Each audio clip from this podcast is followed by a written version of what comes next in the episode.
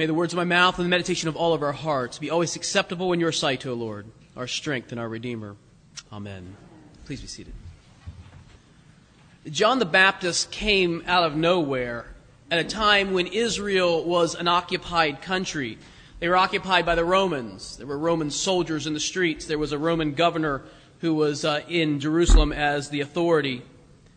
Uh, a once proud people were occupied, um, their country was occupied and by an empire that was centered more than a thousand miles away. And it's hard to underestimate or undersell the strength and brutality of Rome. And for many of us, it's very difficult to get our heads around, not because of time, but because of geography. We live in a place where uh, safety is, um, is relatively secure, where we don't have soldiers in the streets. Um, most of us don't have bars on our windows, though in some places there are. But there are places in this world Cuba, Saudi Arabia, Syria, where people, children even, wake up and go to sleep with, with armed conflict, with soldiers around them, um, with a sense of the real brutal force of a government.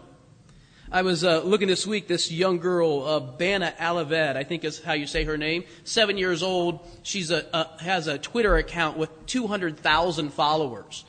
She lives in Aleppo and she tweets about things that seven year olds would talk about, losing teeth or whatnot, but also about bombings and about hospitals that are destroyed and uh, friends of hers who have died.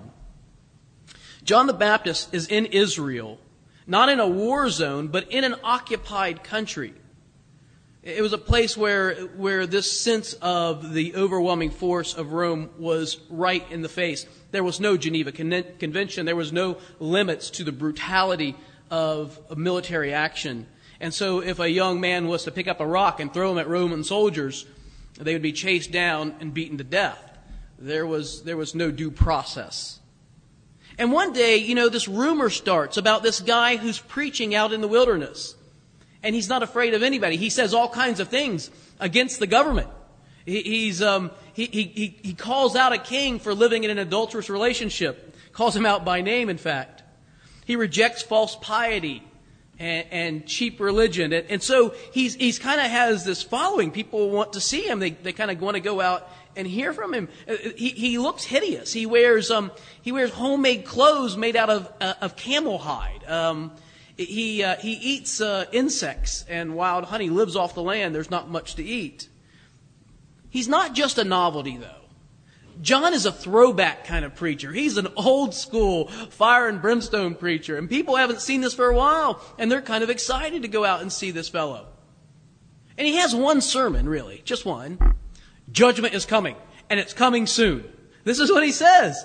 Repent, be baptized, turn away from sin. And one day he's out doing this same thing, this, this, um, the same sermon, preaching the same sermon, going about the same uh, sort of, of railing against uh, injustice in the world, when Jesus shows up. And John has an epiphany when Jesus presents himself to be baptized, and that is, he, he realizes who Jesus is. And he says to him, You know, I'm not really worthy to carry your shoes. And here you come to me. And John turns to the crowd and says, Behold the Lamb of God who takes away the sin of the world. And you know what John had to be thinking. It's time. It's finally time. All this stuff I've been preaching about is about to happen. It's, it's on the doorstep. Here comes the judge. And you know what it's going to look like. Sinfulness is going to be exposed at every level. And, and, and government corruption is going to be exposed. And they're going to be kicked out of office. And Rome Rome is going to get theirs. They're going to be crushed right along with them. They'll be kicked out. Things are going to be changed. It's going to be different. And it's not long after that event, when Jesus shows up, that John is arrested. Seems that um, you can't speak out against the government forever without them acting. And so John is arrested. He's placed in prison. He's awaiting a, a fate that is, um, is not going to be a good one. He knows what's going to happen. And he's in prison, and some friends come to visit him. In the ancient world, uh, when you were imprisoned, um, not that you would have been imprisoned, but if a person was in prison, uh, there was there was no like um, you know uh, a person like Aunt Bee to cook for them. You know, they didn't bring food down from the, you know, into Sheriff Taylor's uh, jail and give it to you. Instead, um, that was a reference to Andy Taylor. And if any of you missed that when the uh, Archie Griffin, or, Archie Griffin, uh, Andy Griffin show, you know, uh, nobody brought food to you unless your family or friends brought it to you. They're the ones who took care of you. And so it's natural that John's friends came to, to tend to his needs. And, and here he is in prison, and his friends come, and I kind of imagine the conversation that goes on. You know, I'm sure they prayed together. You know, they ate together. How you feeling? Your spirit's keeping up. You know, those sort of things you would say to a person. But I think the question, so what is Jesus doing? Kind of came up. What's he doing? Is he, is he gathering a, a revolution? Is he gathering a, an army for a revolt against Rome? I mean, is he speaking out against the evils of the government? Is he calling people out on their sinfulness? Is he, is he, is he, you know, putting it to them? Is that what he's doing? And I can imagine what the friends would have said. Well, you know, John, um, actually, no, he's not doing any of that. Um, I don't know how to tell you this, uh, but he um, he goes to a lot of parties. Um, he does have one revolutionary among his group, this fellow Simon, who seems to be um, part of the uh, you know the group of band of brigands who wants to. Uh, but he also has a tax collector. I mean, go figure that one, right? Um, I don't know how to tell you this, but he talks to women in public. That would have been a huge scandal. I mean, a huge scandal and he lets them touch him. I saw a woman touch him the other day. And he didn't, he didn't push her away or call her names or anything. He doesn't criticize the government. In fact, he, he goes to great lengths not to criticize them. When he has an opportunity to do so, he doesn't do it. John, I don't know how to tell you, but he is nothing like you. Nothing like you at all. See, I think that conversation had to be something like that for two reasons. First of all, John sends his friends to Jesus. All right, you have a mission. Go to Jesus. Ask him a question. What's the question? Are you the one? Or should we look for another? I mean, are you really the one? I, I don't think really was it, but I think it could have been. Are you really the one? Or should we start looking for, I mean, should we start taking in applications, you know, resumes? There's somebody else out there better uh, suited for this job. Uh, it's really interesting. Um, uh, when when in, in Matthew's original Greek, he says they heard that John heard about the, the deeds, the works that Jesus had done. And the works that he had done are not the ones I think that Jesus lists. Because what Jesus says to him is, Blessed is the one who's not scandalized by me, offended. Scandalize. Scandalizo in Greek. The one who isn't scandalized by me. But what deeds was he doing? Well, like I said, he's befriending sinners. He's talking with women in public. He's not preaching against the evils of the government. He's not bringing judgment. There's no winnowing fork in his hand. I think the only thing in his hand is grandma's paddle. Have you ever seen grandma's paddle? Yes, um, it's the paddle with a pillow on it. Yeah. Um, this is no winnowing fork. Where's your winnowing fork? Where's your axe that's laid to the root of the tree? Did I make a mistake? Too much pepperoni pizza maybe the night before? I just totally missed it? I thought I had it? And Jesus' answer Go tell John what you do see and hear. And don't forget what you see and hear. The blind have their sight restored. The lame start to walk. The deaf hear. The dead are raised. Go tell him that the poor have the gospel preached to them.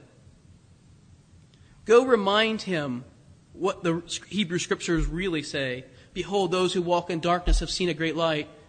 He will tend his flock like a shepherd. He will gather his lambs into his arms. He will carry them in his bosom. And those with young he will gently lead. Or, or what about our passage today from Isaiah 35? There'll be springs in the desert, streams. There'll be mercy. John, I think Jesus' words to John are these Don't be surprised by the mercy of God. Don't be surprised by that. I know you're looking for judgment, but don't be shocked by mercy. And then Jesus turns to the crowd and he says a totally different thing to them, right? You know this John fellow, what did you go out to see?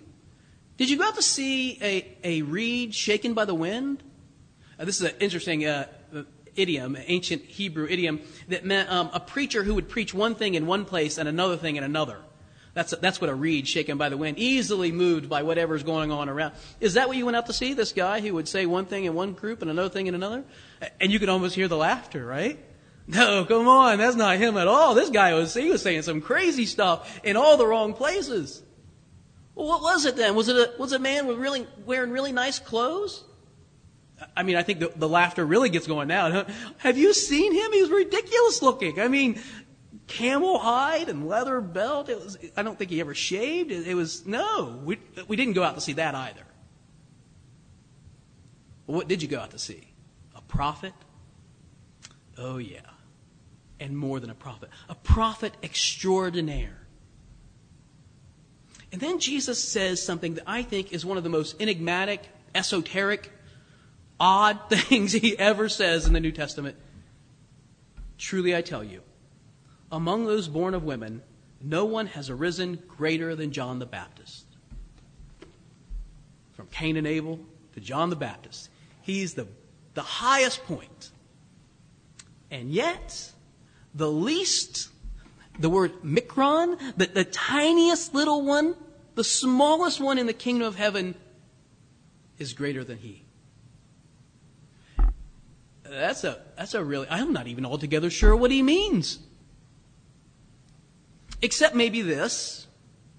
Except that maybe people who are living with the fullness of the kingdom of God among them get to experience the fullness of the power of the grace of God, to be the kind of human persons God made us to be.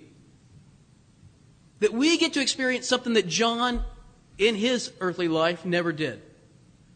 That we can realize that the, that the Sermon on the Mount is livable. That we don't have to judge people. In fact, we can eschew judgment because we don't ourselves don't want to be judged. That we don't have to skirt around the law or around righteousness, but instead we can embrace it. That we don't have to exploit people, but we can, we can embrace them and love them and, and care for them. That we can treat enemies like friends. That we can live a life of mercy. See, the kingdom of heaven is not something that is in the sweet by and by. It's not something that happens after we die and we get angels' wings and harps. Though none of that's really going to happen. The kingdom of heaven is here. We get to live into eternity. The, eternity begins now. That we can have the life of heaven in the here and now. That we can embrace a life that Jesus led out for us, that we can be kingdom people now. Um, Robert Fulghum tells a story, and perhaps I, have told you before this story. If, I, if you recognize it, just feign like it's new to you, okay? Um, it, he tells a story about uh, about time when he was in this um, this class, this two week course on ancient Greek culture.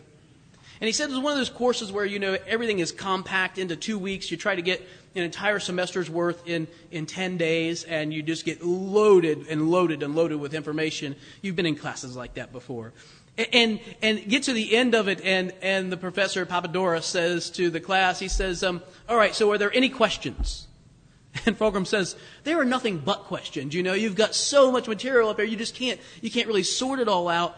And everybody just wants to get out of the class and start to work through the projects and, and that sort of thing. And, and, and Fulghum says, he raised his hand and said, um, Yes, what's the meaning to life? And, um, and everybody burst out into laughter, you know, thinking he was just being silly. They start packing their stuff up, getting ready to go. And, and the professor looks at Fulghum and he, he realizes that this is a serious question. So he motions for everybody to stop. Sit down. Sit down. He says, You know, when, um, when I was a young boy, I was um, walking along the Greek uh, countryside and, and I saw this uh, army, uh, this Nazi army motorcycle that had been abandoned on the side of the road. And, and there, the, the, the rearview mirror was all cracked and broken beside the motorcycle. So I, I picked it up and I couldn't put the pieces back together again. So I just took the largest piece and just kind of played with it. And, and I, I realized that I could take it against a stone and I could kind of rub its uh, the corners down, and, and I, in fact, made it into a complete circle. He said, and then I would take this mirror, and it was just my toy, you know. We were poor, and so I would take this mirror everywhere I go, and I'd just reflect light. And I'd, I'd catch the light and reflect it into places that were dark, and I would think, well, that'd be kind of my fun game. I'll just find a dark place and see if I can get light in there. He said, you know, I, I just kept my game going year after year after year. As I grew up into adulthood, I still do it. And, and, and the professor reaches into his, his pocket and pulls out his wallet, and then inside pulls out this little round mirror. He said, I, I realized along the way that, that what was a child's game was really a metaphor for life. That I am not the source of light, but I am a reflector of light. And my job is to reflect light into the darkest places in the world. And then he took his little, his little mirror and he caught the light and shone it right in Fulghum's face and on his hands. He said, I think that is the meaning of life. And I think Jesus would agree. In the name of the Father, and the Son, and the Holy Spirit.